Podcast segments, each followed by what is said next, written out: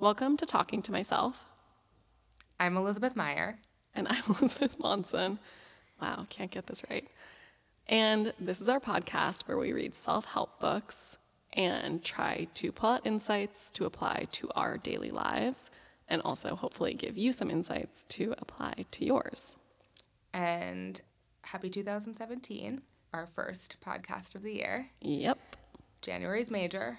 We decided to dedicate this month to the theme of assholes. And it just occurred to me that it's kind of funny because January is such a good self-help month, like resolutions, new year, new me, but we did not go that route.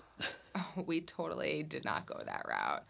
You know what? We're not cliche. What can I say? We talk about self-help all year long. Right. January is about assholes. Yes. And so as why? such, we read Assholes, A Theory. And this book was written by a philosopher by the name of Aaron James. Nice.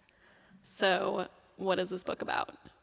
So James essentially takes a tactical philosophical approach to defining these sort of members of our society that everybody recognizes, calling them assholes, mm-hmm. and very different from jerks, douchebags. We can get into all of that later. An asshole is defined by three principles, and I'm going to quote from the book. This isn't very early on, page five.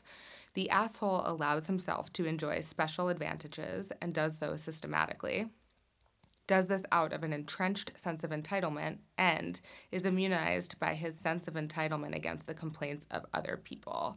So that pretty much summarizes some of the key principles that James discusses throughout this book, and he supports it by tackling assholes in everyday life, assholes, assholes at work, at work, things we're all really familiar with, and we're going to go through and talk about some of the examples and hopefully extract some things that are helpful for dealing with these asshole characters. Yeah, so it's not like a typical, it's not really self-help. It's more of a philosophy book, but we read it in hoping to figure out how to deal with assholes who like loom large and just your regular daily asshole. Yeah, and I, I do want to talk to you a lot about how you're going to deal with assholes going forward, but I think maybe let's get into the meat of the book a bit so yes. you can think about your answer. Just yes. know that's coming. Um, so why is the asshole such an infuriating character? Well, because they think that they're better than everyone else and because they don't play by society's rules. So basically, they're better than you. They get spe- special privileges because they are better than you. And they are basically beyond reproach. So any sort of like whatever, you can't manage them very well because they don't think that the rules apply. Exactly. And the same rules of management that we may utilize in any other situation don't mean anything to them because they're operating in a different social structure. Exactly. So essentially, they refuse to treat other people as equals because I think James might even argue that they, they don't recognize that they're part of a societal structure. Right. They don't think that they're equal. They're not equal. Right. They're, they're clearly worse. better. Shit. Um, so tell me how it's different to be an asshole than to be a jerk. So I think the main distinction that I recall from asshole versus jerk is that, and I think one of the things that James did that was equally insightful and infuriating, because I can recognize a lot of this behavior, is he gave a lot of scenarios in which you can identify an asshole. Right. And, of course, everybody's experienced these behaviors before. Yeah, I feel like when we were reading it, you did text me and you're like, this is about so many people I know. Yeah, yeah, really. Uh, and one of them is about the line cutter. Mm, I still can't get uh, over the line cutter. I, I I can't. Hate a line cutter. And I, I am a classic rule abider, so I am sort of like anti-line cutting. I don't let anyone back cut me. I don't let anyone front cut me. It's right. like I, I Your feel really not unco- getting in line with you. No way. I. It's like I got in line first. I'll meet my friend at the end of the line. That's it. But you know what? I have sneaky ways to cut lines also. You might be an asshole. We'll get to that later. Actually, you might just be a jerk. So this is this is the difference between an asshole and a jerk. The asshole, if confronted about the gesture of cutting a line, still won't think that they're wrong. And if you continue to confront them, they grow com- combative and angry and may even curse at you because you clearly don't understand the reasons that they hold for feeling the need to be in front of you in the line. Either they saw a loophole right. that you could have figured out yourself if you were smart enough, or they're an important entrepreneur, really late for a busy meeting. Yeah, they're just more important. They're just more important than you are. Whereas a jerk may apologize and realize the error of their ways, or at least pretend to acknowledge the error of their ways if you confront them for cutting you in line. Yeah, so if you confront me, I'm probably not going to curse you out. And the only lines I really cut are in airports. Well, I remember actually when we did start reading this book, you said that you were wondering at one point in the book, am I an asshole? Do I do any of these things? Do you remember that? Maybe. But I was going to say, or and I was going to say, that the one surefire way to know that you are not an asshole is if you have ever worried that you're an asshole. So if you've ever asked yourself, does this make me an asshole, or am I an asshole for doing this?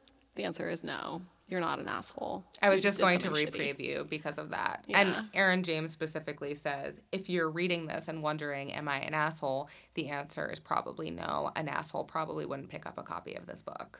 Uh, yeah, never. And they're not worried about it. They're not concerned But about I think it. that that's, I mean, it's a good way to let yourself off the hook. Yeah, right. Yeah, or it's like an easy way, black and white. Are you or are you not? Airport lines are meant to be cut. Yeah, I think so. Another interesting thing about assholes is that they are exclusively men. He talks briefly also about the the woman as being the bitch. Right. Um, so I think that that's sort of the counterbalance between the asshole and the man. Society just has a different name for it. Yeah. Um, but did you have any real observations about... No, I just think it's inter- interesting, like... from a pop culture or from a cor- cultural perspective that assholes are men and the female version of an asshole is a bitch. So, and I think we can also dive into this because I find it really fascinating. Um, Aaron James says, I think ultimately he says the asshole is to blame for his own behavior at the end of the day, except... He also goes through a ho- in, in basically into a whole rabbit hole of how the asshole came to be, and he does he takes I think as probably a classic philosopher would a good look at nature and nurture, mm-hmm. and one of the things that he really lands on is that different incidences of asshole behavior in different societies indicates that assholes are actually culturally produced humans. And I think if we believe this, this could be a reason why we're seeing the male as an asshole, because specifically in our society, men have historically been the predominantly favored gender. Yeah. So with that, I think comes more of a sense of entitlement. That part didn't stand out to me. Does he say that there are different kinds of assholes for different? He does. And actually, I remember this part. He actually, he culminates with some thoughts on this, but very mm-hmm. early on in the book, he talks about uh, asshole leaders. Oh, yeah. But lots of them are from different countries, which means that they're typically expected to operate within the own confines of their societies. Mm-hmm. And he flags... ex-president, now deceased Hugo Chavez from Venezuela, mm. which is where my husband is from. Yeah. So instantly that stuck out to me as he was calling out Hugo Chavez as an asshole leader because he really didn't abide by any of the political precedents that his country had set for previous leaders. Um, but he talks about how assholes are actually different in different societies. Yeah, that's so interesting. Yeah, and, and one of the things he he says as a, a byproduct of this, like, cultural assholism is that in he, he calls out this model of asshole capitalism, mm-hmm. wherein citizens feel entitled to unlimited personal enrichment even at a social cost. And I think that's what he's talking about in terms of culturally produced assholes, specifically in the United States of America. Yeah. I I really liked he used a metaphor about basically having a house party to describe asshole capitalism. And he said it's basically as if all of these people come to a house party and you're so hip that you don't feel like you have to feel you don't feel like you have to make a contribution to the party. Like, you're just showing up and your presence is what makes it worth that you're there. Like, they don't bring any beers, they don't chip in. Um, and so other party goers feel like they don't have to chip in either because no one else is. And it basically spreads like wildfire. Fewer, fewer people contribute, and the beer runs out, and the party is over. And that's how he sums it up.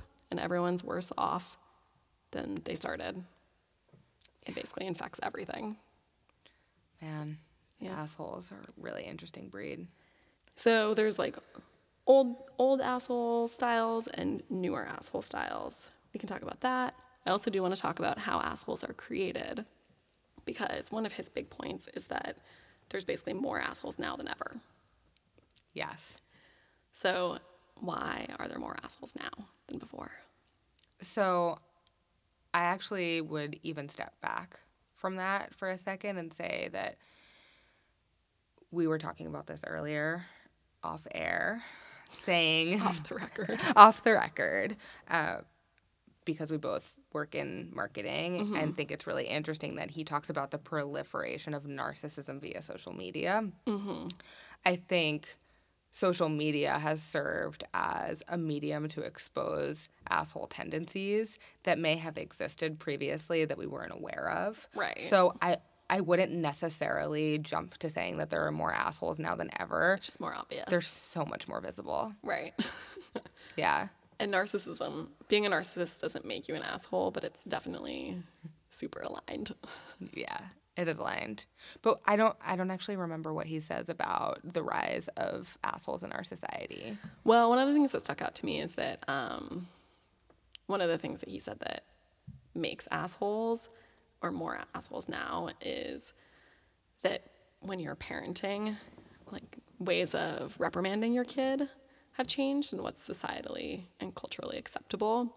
So now, whatever, there's fewer punishments, like, I don't know, like, definitely not corporal punishment for your kids, but, like, whatever. I got spanked when I was little and it wasn't a big deal, and you know what's right and wrong. But when kids basically aren't given any boundaries, it's more likely that they will grow up to be an asshole because they don't understand the ramifications of different things, and they think that they have kind of like earned everything. Yeah. So parenting styles definitely contribute to growing up to be an asshole. You're right. I did find that really interesting, and I also think it it's I can't help but observe the fact that he lives in California and we live in New York City, because I think we have this own niche understanding of what new parenting looks like because we live in these like sort of progressive areas. Mm-hmm. And I think we hear a lot about, you know, the Brooklyn Park Slope mom yeah. and the kids who grew up in San Francisco. Looking at you, Eddie Momsen. Eddie's such a well-behaved kid. He's not going to be an asshole. There's no chance. No, there's no way. But I wonder, in Aaron James's research, if he was also looking at more of middle America. Yeah, it's definitely a sweeping generalization. So I don't know. I don't know how much of that is backed by research. Although it seems like this isn't a research-heavy book. It's just his opinion on assholes, where we've definitely read things that are more research-based. Yeah. Well, speaking of his opinions on assholes, what was your general take on the book? Did you like it? Did it resonate with you? Did it did it get any other emotions out of you that you weren't expecting? Yeah. One of my emotions was I felt like I was in college again, because at Columbia, where I went, the core curriculum made us read a lot of philosophy books, and I don't take naturally to them, I'll say that. I didn't then, and... This is, whatever, this is a lot easier to read. Um, but I don't know if I do now either. But I thought it was interesting. It's kind of a funny thing to think about. Also, I think giving them a name and identifying it and talking about assholes so casually kind of makes it easier to be less annoyed by them. And it's almost like they have no idea what's going on. They can't help it. And I was hoping it would give concrete ways to deal with assholes. But the funny thing is, is there's literally nothing you can do. His advice is, an asshole's never going to change, so don't try to change them. Just selectively boycott having to interact with them. Yeah, so I agree. I was also looking for some sort of a formula. I was like, this is going to be great. I'll yeah. never get annoyed by an asshole again. And then I started thinking about bringing back one of our previous episodes, The Happiness Trap, where mm-hmm. you can't actually, you know, make yourself not nervous about public speaking. Right. You can't um, you can't change the way that you feel about certain situations. That goes against human nature. What you can do is adapt the way that you deal with those situations because they're normal. Mm-hmm. And I think calling an asshole an asshole over and over and over again is a helpful tactic for distancing yourself from the asshole. It's kind of like, yeah, this is a funny exactly. story. Yeah. Back to what you were saying about, you know, never being able to change an asshole or reason with an asshole. Mm-hmm. It's helpful to acknowledge that almost because it's like a relief. You don't have a responsibility to change oh, totally. assholes. Yeah, that's one of the things. I do feel like I almost had a sense of relief. It's like, yeah, you're right. They're that's not never my problem. Change. And yeah, you can, whatever, it's that old saying where you can't change how people act, but you can change your response to them. And I think losing the idea that you might be able to change how someone like this acts helps you just change your response to it.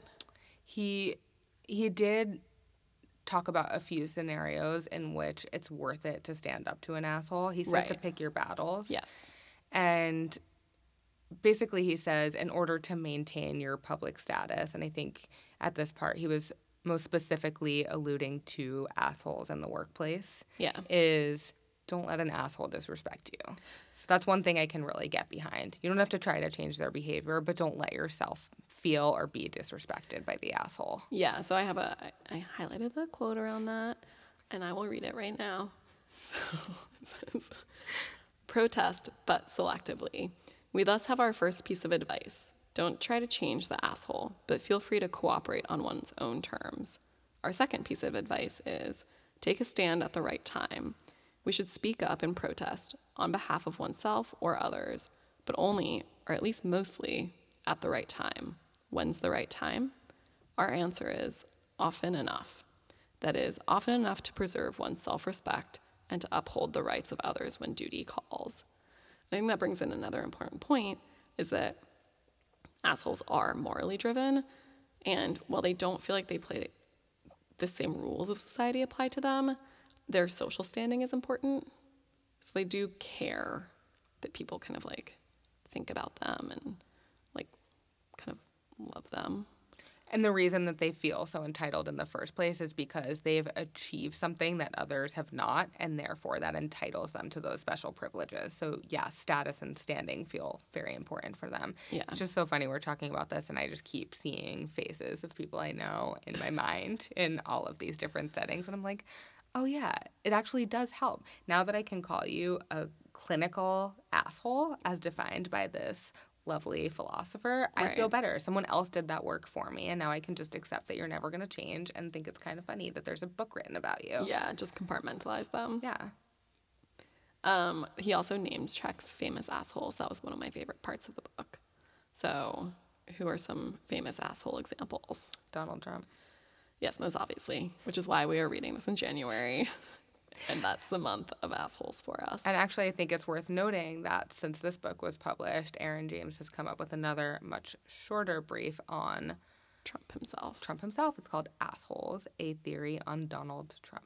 Yeah, he does talk about Trump in the book, and he, I found the paragraph super interesting because there are parts of it where he says that he's not a full asshole. He's more of an ass clown. And he was focusing mostly on like how Trump was portrayed in media, um, and how he takes it, or like uses media to his advantage, and he's actually really savvy in that way. Um, and he's also a huge narcissist. Um, and so I'll, I'll read another quote here, and then, I don't know, I want to know your thoughts on it. But it basically said, he may in that regard seem a role model, an accomplished media entrepreneur, and while it isn't quite a public service, it is at least the kind of thing modern society loves. In a culture of narcissism, you don't need any special reason to lay claim to the attention of others. You simply get attention as you can, as anyone else, of course, would. If you don't flaunt it, you don't got it, to reverse a familiar saying. Yeah, that paragraph really stuck out to me as well, and for two reasons. One is that Aaron James wrote about Donald Trump far before the election. Yeah, this which, is totally his playbook. Totally. So he called out all of this behavior that now we're all really familiar with. Yeah, it's like clear as day. It's clear as day. But he saw it a while ago. Absolutely. And he he thought that it was so compelling that it was worth a specific, distinct call out in yeah. his book about assholes. So I thought that that part was definitely interesting. But he's so right, too. He's so right.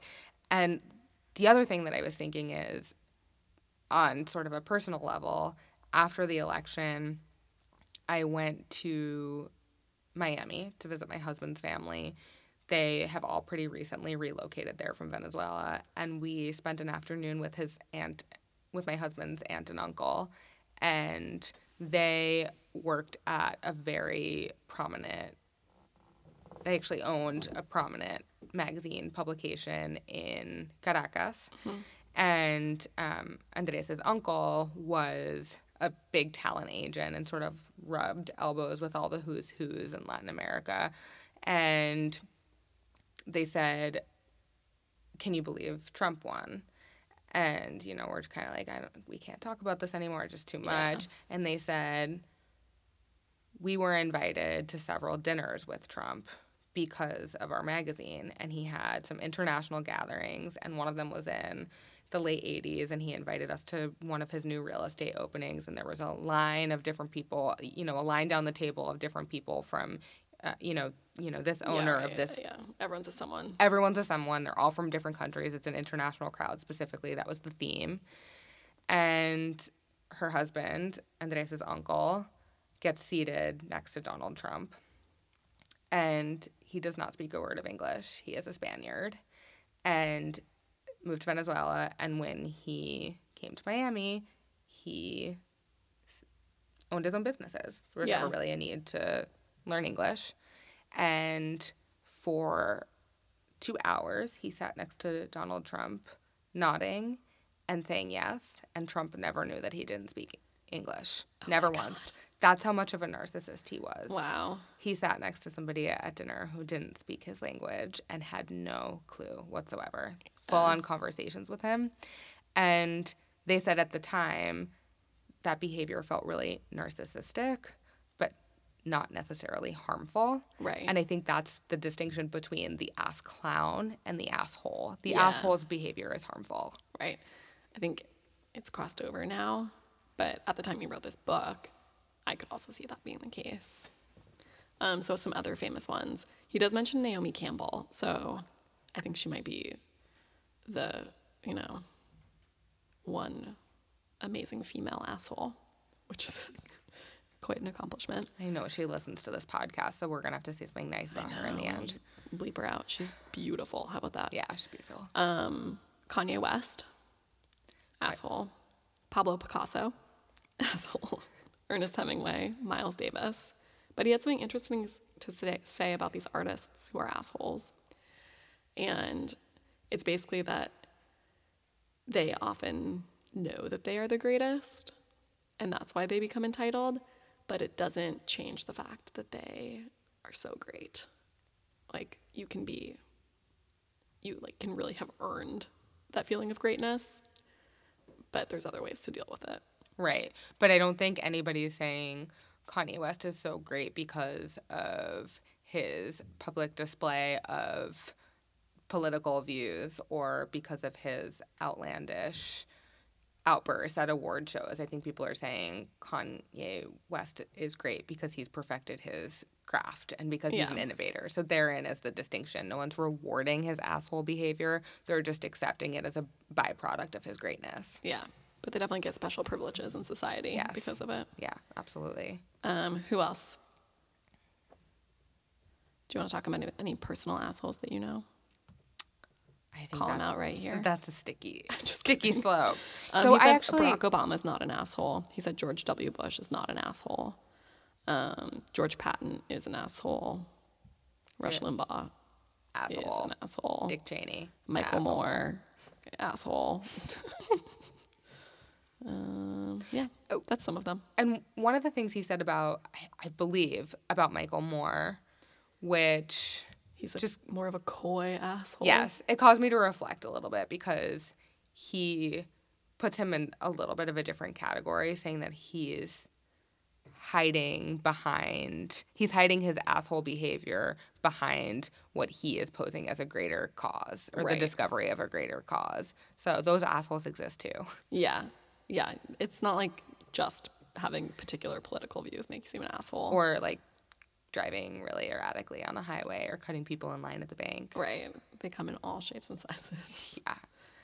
So, I mean, you asked me to identify an asshole. I'm not going to by name, but I had a thought of an asshole who demonstrated a lot of this kind of behavior. Okay. And he didn't necessarily fall into any of the reasons why people become societal assholes, except that he's a man, I guess, if you want to put him in that category. But this person always felt a deep sense of entitlement because of who his father was. Do I know this person? I don't believe so. Okay. So they don't talk about... I feel like I'm playing Guess Who. Does he have glasses? I'm not going to tell you. Just kidding. He is not Ken Bones. Oh, my God. Um, but but I think Aaron James mostly talks about people feeling entitled because of their specific achievements, and I right. don't know that he acknowledges that people can feel entitled entitled yeah. because of things they didn't yeah. achieve, and yeah. I think that that's a really big thing. Think about think about you know, our culture's infatuation with people who are like famous just because they're famous, or right. rich just because Their parents rich. or grandparents did something to make them rich. Yeah. So I think that that's a, a big thing that he didn't talk about. Yeah, that is a dirty sense of entitlement. Yes, indeed it is. So. So after reading this book, what do you feel like you've learned about assholes? What can our listeners take away? Assholes are everywhere. Yes. The best thing you can do is acknowledge them as such. And know that you're never going to be able to change their behavior. Again, we talked about this being sort of a relief, a relieving conclusion, and I stand by that completely because I think that it's within my nature to feel like I can help improve people. Right. That's why we did this podcast. And I like it when things are fair. I like it when things are fair. But it's never fair, so no, remember that. It's never fair. And the best thing I can do is think about them as an asshole and chuckle a little bit and move on. And the only time it's really, really not funny is if you're disrespected, completely disrespected. And in that case, stand up for yourself. In that case, stand up for yourself. Or if someone else is too, or doesn't have the ability to stand up for themselves, you should stand up for other people as well. Yeah, that's true. All right. So that concludes our thoughts on assholes. I liked it. It was really short. Kind of funny. I think I might just have to read his theory on Donald Trump. I know. I don't know how this is going to help us with Trump, but I think standing up in our own ways, that's how we'll do it. Yeah. Stand up. Um, great. So if you liked this, rate and review us on iTunes. Five stars would be ideal. Five stars, hopefully. And you can leave in comments anything you would like uh, to hear us discuss. Including new books. New books, topics, anything. All right. Thanks.